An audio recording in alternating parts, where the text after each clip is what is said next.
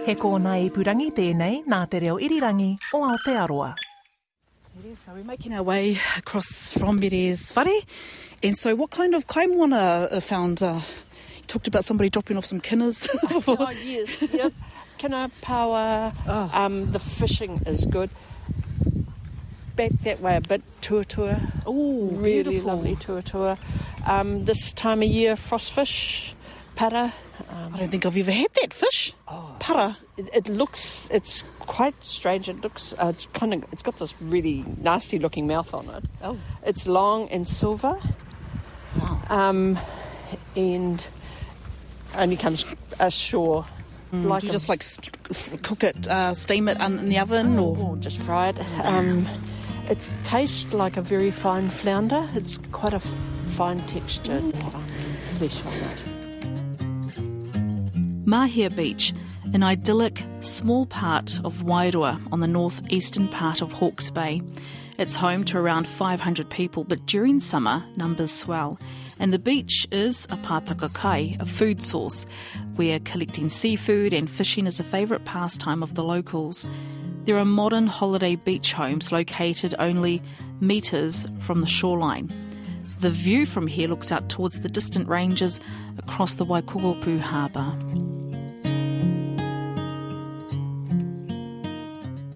Mahia Beach would be an ideal writer's retreat. There's only one shop, a bottle store, and a pub. It's quiet. In fact, the name Mahia means to murmur or the distant sound. So to live here brings about a sense of peace and quiet. I consider Mahia home now, and obviously my tipuna have been here for many generations before me. You know, we go right back to the Taki Timu, so more than 20 generations of occupation, actually maintaining our ahikāroa on mm. Taiporutu. It's a small part of what our tipuna did have, but we've managed we've managed to hold on to that small part. Te Ahi Kaa visits Dr. Mere Whaanga of Ngāti Rongo Mai Wahine, Ngāti Kahungunu and Ngāti Pāhauwera, the first Māori writer to receive the prestigious Michael King Writers Fellowship, a two-year, $100,000 scholarship. Dr. Whaanga will spend the next two years researching her book, Rongoā, Heal the Land, Heal the People, that will bring together the histories and customary knowledge o mātauranga Māori about her whānau land at Taipurutu. E aku nui i aku rahi, nau mai hara mai ki te kaupapa nei Ātiahi kā ko Justine Maria Ho, whakapiri mai, whakatata mai ki ngā kōrero e haere ake nei. This is Tiahi Kā on RNZ.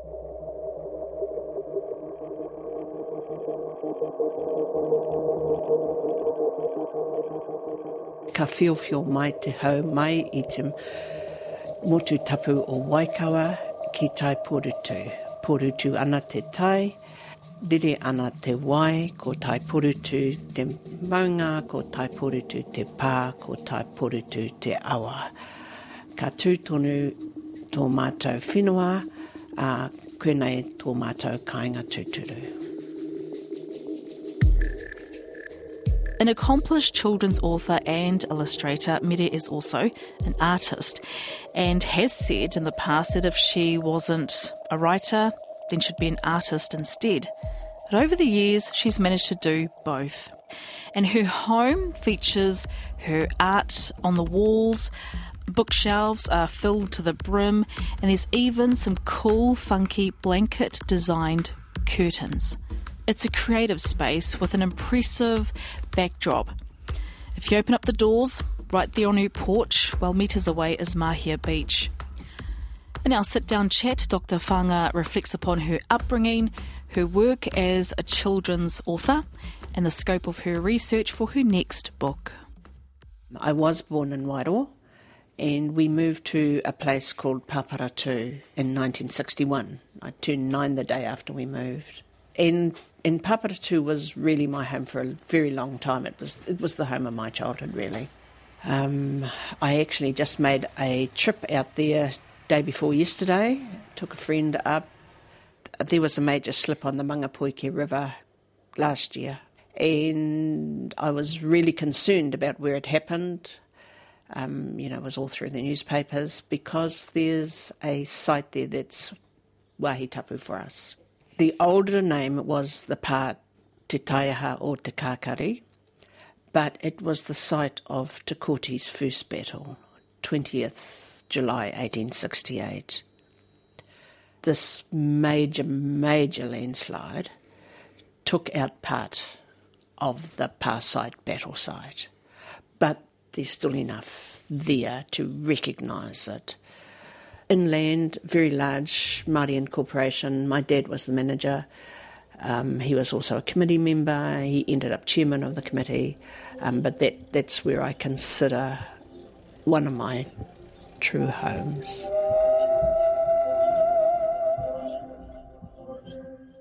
Because living in the country, what? How did you entertain yourselves? Well, as a kid, you know, there's plenty to do. Well, our school, for starters, Paparatu school, most of the time we were struggling to have nine children there. Um, once, and it was after I left, after I'd gone to high school, it got up to 21, and we thought, wow, that was what a big school. so it was a native school? Uh, no, just just a yeah, they didn't have the native school, Right. just Papatū. But the um, shareholders of the incorporation, they had provided the land, and the Ministry of Education put the school on it. so they were all farming kids. Yes, When did you sort of know or get the inkling that uh, you wanted to write? Did you write when you were a, a, child? I did, and um, I loved. I mean, I was a bookworm. Yeah. I love books. Um, my last year at primary school, my teacher was Mr. Templar. About I don't know, ten years ago, I went down to Marton, and whoever was organising my trip, she rang me up and she said, "I probably need to warn you. There's somebody. The principal of the school is your old teacher." And I got there, and he'd kept a portfolio of my writing all those years, and he gave it back to me. Free writing folio.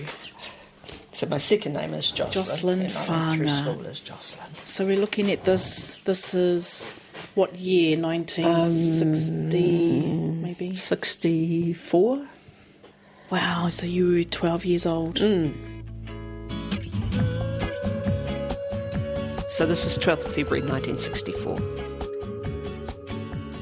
During the holidays, I took Peter for a ride to the dipyards. As we rode past the bush near the dipyards, we saw a group of wild turkeys. We climbed off our horses, and while Peter went after the turkeys, I held the horses, of course. He was such a long time that I tied up the horses and went into the bush. When I found him, he told me that the turkeys had flown across. With an imagination bubbling to the surface and her father's stories about the local legends and history, Mere would go on to become a children's author. Her stories included the legend of the seven whales, He Pakiwaitara a Ngaitahu Matawhaiti, Tangaroa's gift, Te Koha a Tangaroa, and Te Koti's diamond or Te Taimana a Te Koti, inspired, of course, by her home. I'd grown up very fortunate. My dad had told me a lot of our stories, our legends, our history. In 1986, I thought I need to start writing this down. So, and hence the legend of the seven whales of Yes. Ngaitahu Matawhaiti, my first children's book. Um, I wrote it in English because I didn't have the reo then, and my dad, I asked him if he would do the real version, which he did. And we talked about it because my children's books are all bilingual, and it, that has been controversial at times and still continues to be controversial for some people.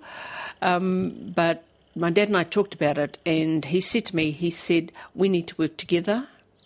And he said, and the you know the bilingual format is Māori one page, English the other. He said we need to be seen to be side by side, and so that and like I say, even my most recent book, which was only a few years ago, I still had to have this discussion again with my publisher. Yep. Because they wanted separate editions, I said no. They wanted, you know, you, one way you're looking at it, it's English, and then you turn it over and it's Māori, or vice versa. And I said no. And um, I said, this is what my dad and I worked out back in 86.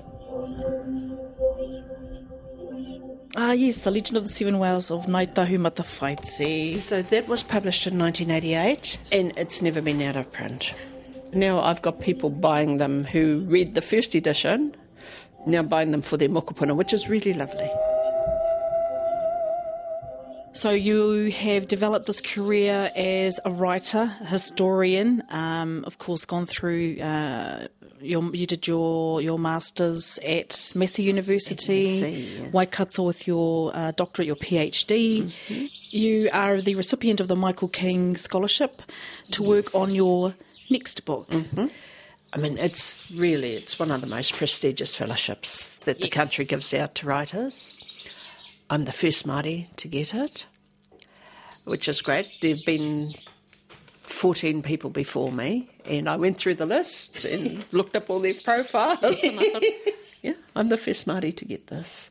I don't know if any other Māori have ever applied for it. They may not have. I am ecstatic. It's taking me. It's taken me 30 years of writing and getting published and other fellowships and awards and stuff. But finally, I made it to the Michael King. Wow. So it's Creative New Zealand who make the um, the fund available. They advertise it every two years.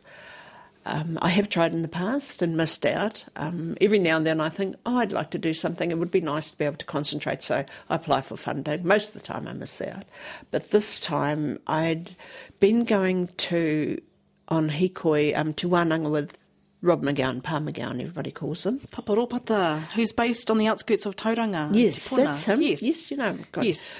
So, um, and one day we were walking along and talking about, you know, obviously the rongoa, um, and having a good discussion. And he had said, and he always started the wananga with, before you can heal yourself, you need to heal the land. Mm-hmm. And healing the land means planting stuff, not just going out there and gathering the rongo, but you actually need to plant. You know, to make sure to look after if the if you're lucky enough to have ngahere, to look after it, look after the waters, all of that. And we were talking about also the history, and he said that's part of the healing, is for people to know their history. So I came home and I thought, oh, Michael King's coming up, I think. And I sat down to write a book proposal and couldn't just couldn't get my head around the first one that I idea I came up with. And then I remembered what Pa had said about the history being such a part, and I thought Taiporutu. You know, we've we've been there. We built our house there in 1982. We came out here. Um, we'd been at the end of the peninsula for two years before that, working on a farm. Um, and then we moved on to our own place in 1982. And I thought of all the history because I've done treaty work as well. Yes. I've done a lot of history work. I've done the Takutai Moana work for Rongomai Wahine. Um, I've done a lot of history work, plus collecting the legends. That's also a way of gathering your history. Mm. You know, they call it an encoded knowledge. And did your father write, compose Waiata?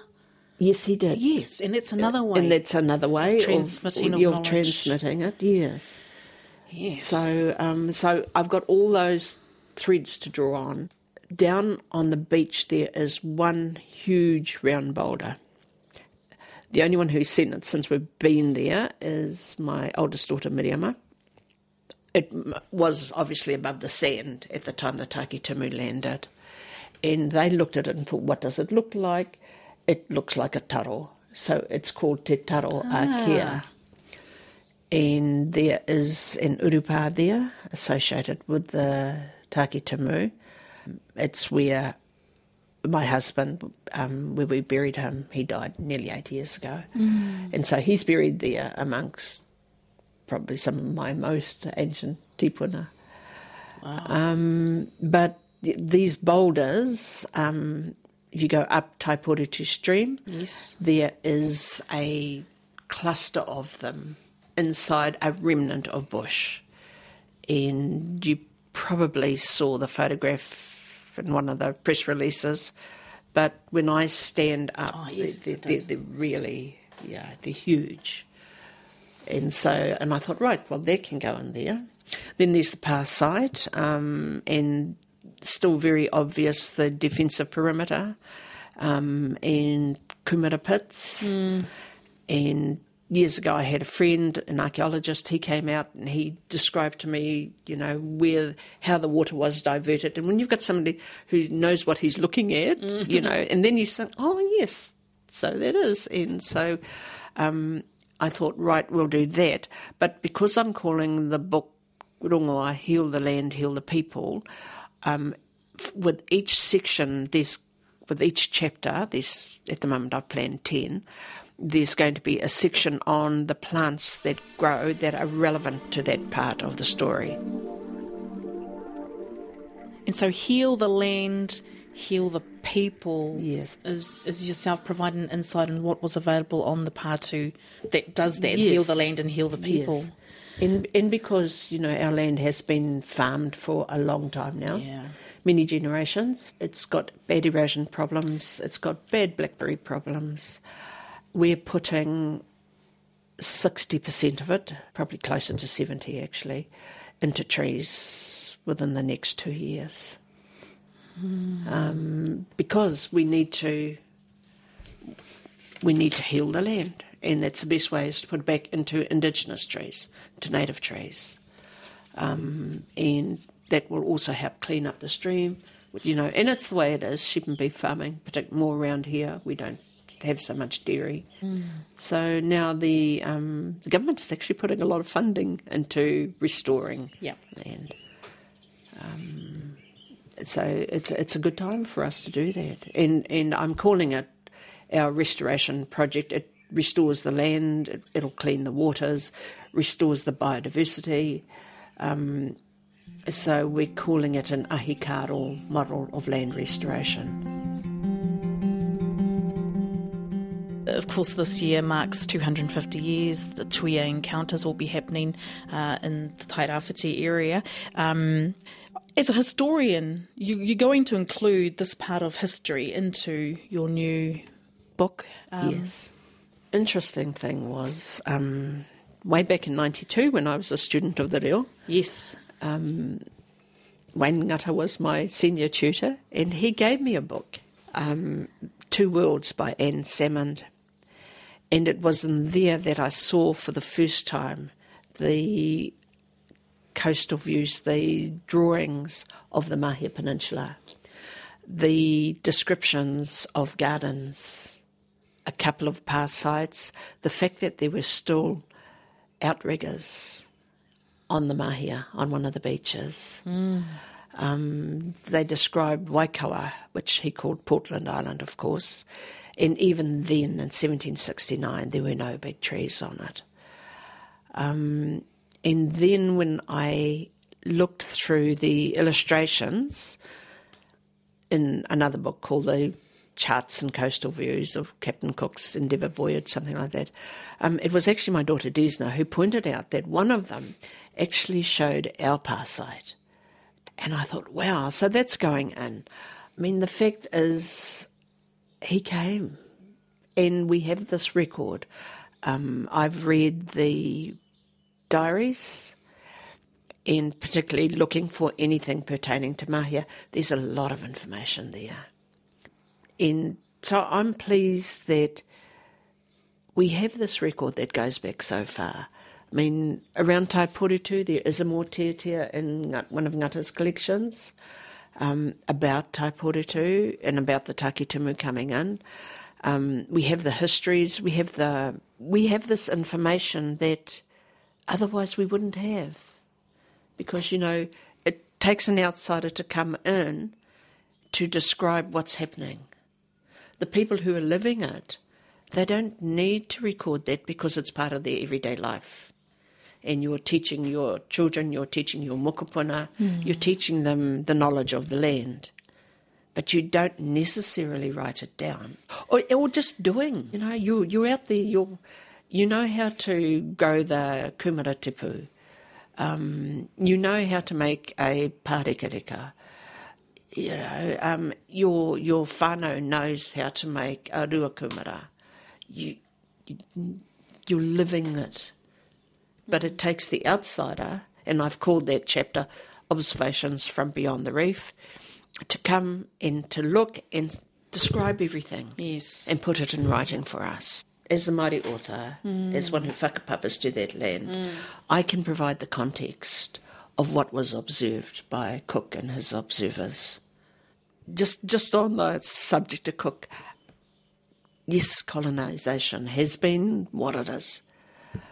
I'm of the generation that whenever it was mentioned, which was very rarely, um, they, you know, our teachers basically said to us, oh, well, and this was the, the the Ministry of Ed stance, I guess.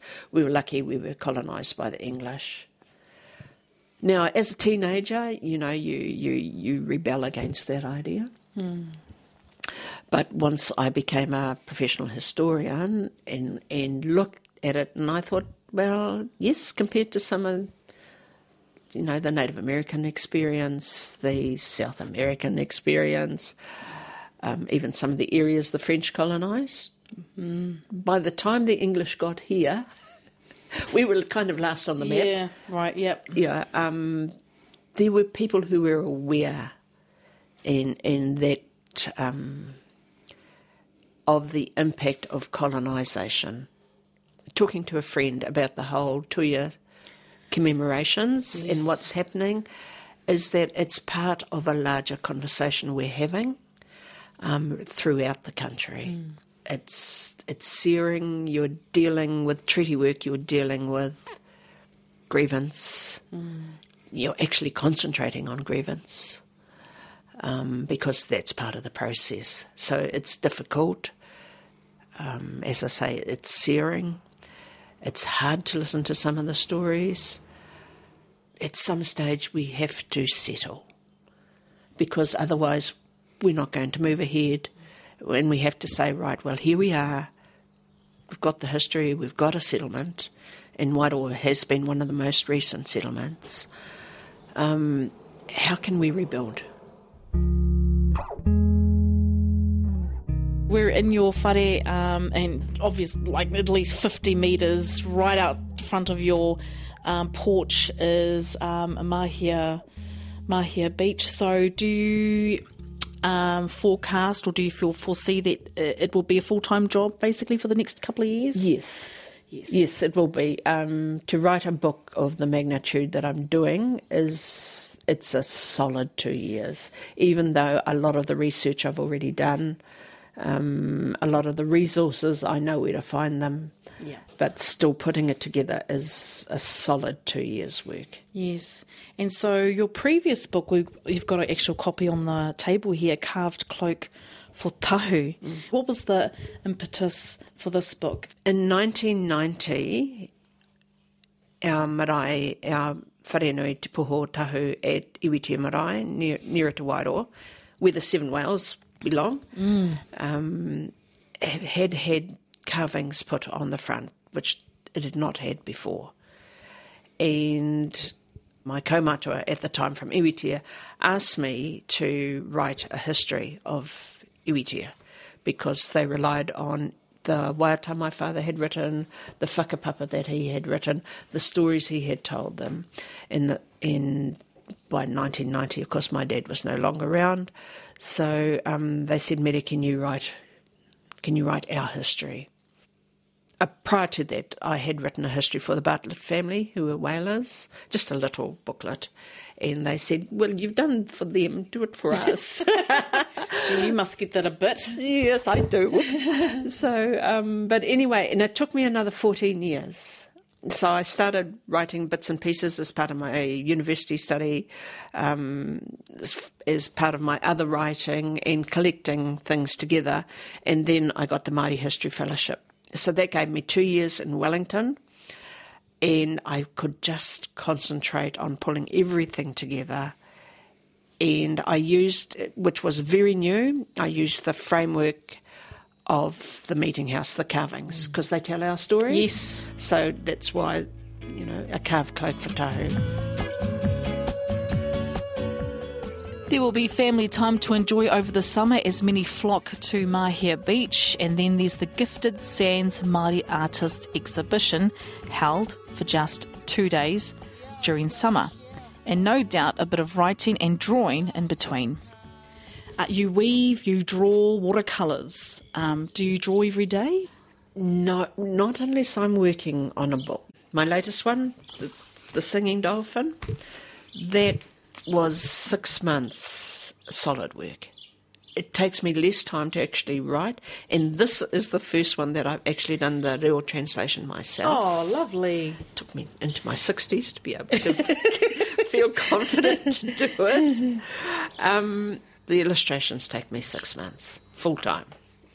And you're part of a weaving or uh, artist, Ropu, 20 Yes. years this year. Yeah. In December, you'll host your uh, exhibition. Can you just briefly tell us a bit about that? The exhibition is called Gifted Sands. It's a Māori artist collective um, started by one of our senior Māori artists, Ngaramona Raureti, and her husband Mahia Tomona.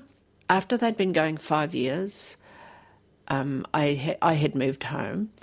Here. Yes, back Yes. to Mahia, sorry. Um, so 2005, anyway, we had an AGM and the committee who'd been running it were tired. And they said, Hemiri, you take it. um, to be honest, I didn't know what I was getting myself into. Desna had to teach me how to stage an exhibition. I didn't know. Nice. But anyway, we've, we've carried on, um, and again, we rely on Creative New Zealand funding, um, Yep. creative communities. We have exhibiting, last year I think we had 30 to 32 artists. Um, we only open for two days, 29th and 30th December. Anybody listening, come along. Yes. It's really good.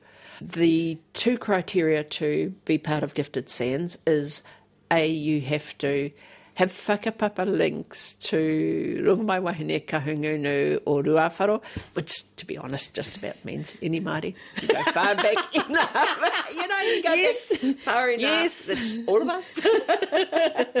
but um, and the works have to be for sale. And we it ranges from paintings. I put that that watercolor there in last year. Um, Pew Pew. I'm I'm not not only one of the artists and organisers, but I'm also one of the, their buyers. Do you find art as a as a as a breather in a sense from your academic work? Yes, yes, it is. Yes, I love the illustrating. Yeah. But um, and, it, and it's also why I haven't got more children's picture books out. I've got lots of stories to write. You know, life gets in the way. Dr. Mere Whaanga, tēnei te mihi nui kia koe, nau i te kōrero mai kia hau me te maria e whakarongo mai ana, uh, writer, children's writer, illustrator, historian, and of course the 2019 recipient of the Michael King Creative New Zealand Scholarship. Thank you so much. Thank you, Justine. Kia ora. Kia ora. Kua ea tā tātou nei wahanga mō tēnei wiki. That's the show for another week. If you'd like to find out more information about tonight's episode of Tiahi Ka, head to rnz.co.nz forward slash tiahi Ka. Ko te tūmana ko ia kia pai tā koutou wiki, hoki mai a te rā tapu e tū mai nei, mauri tū, mauri ora.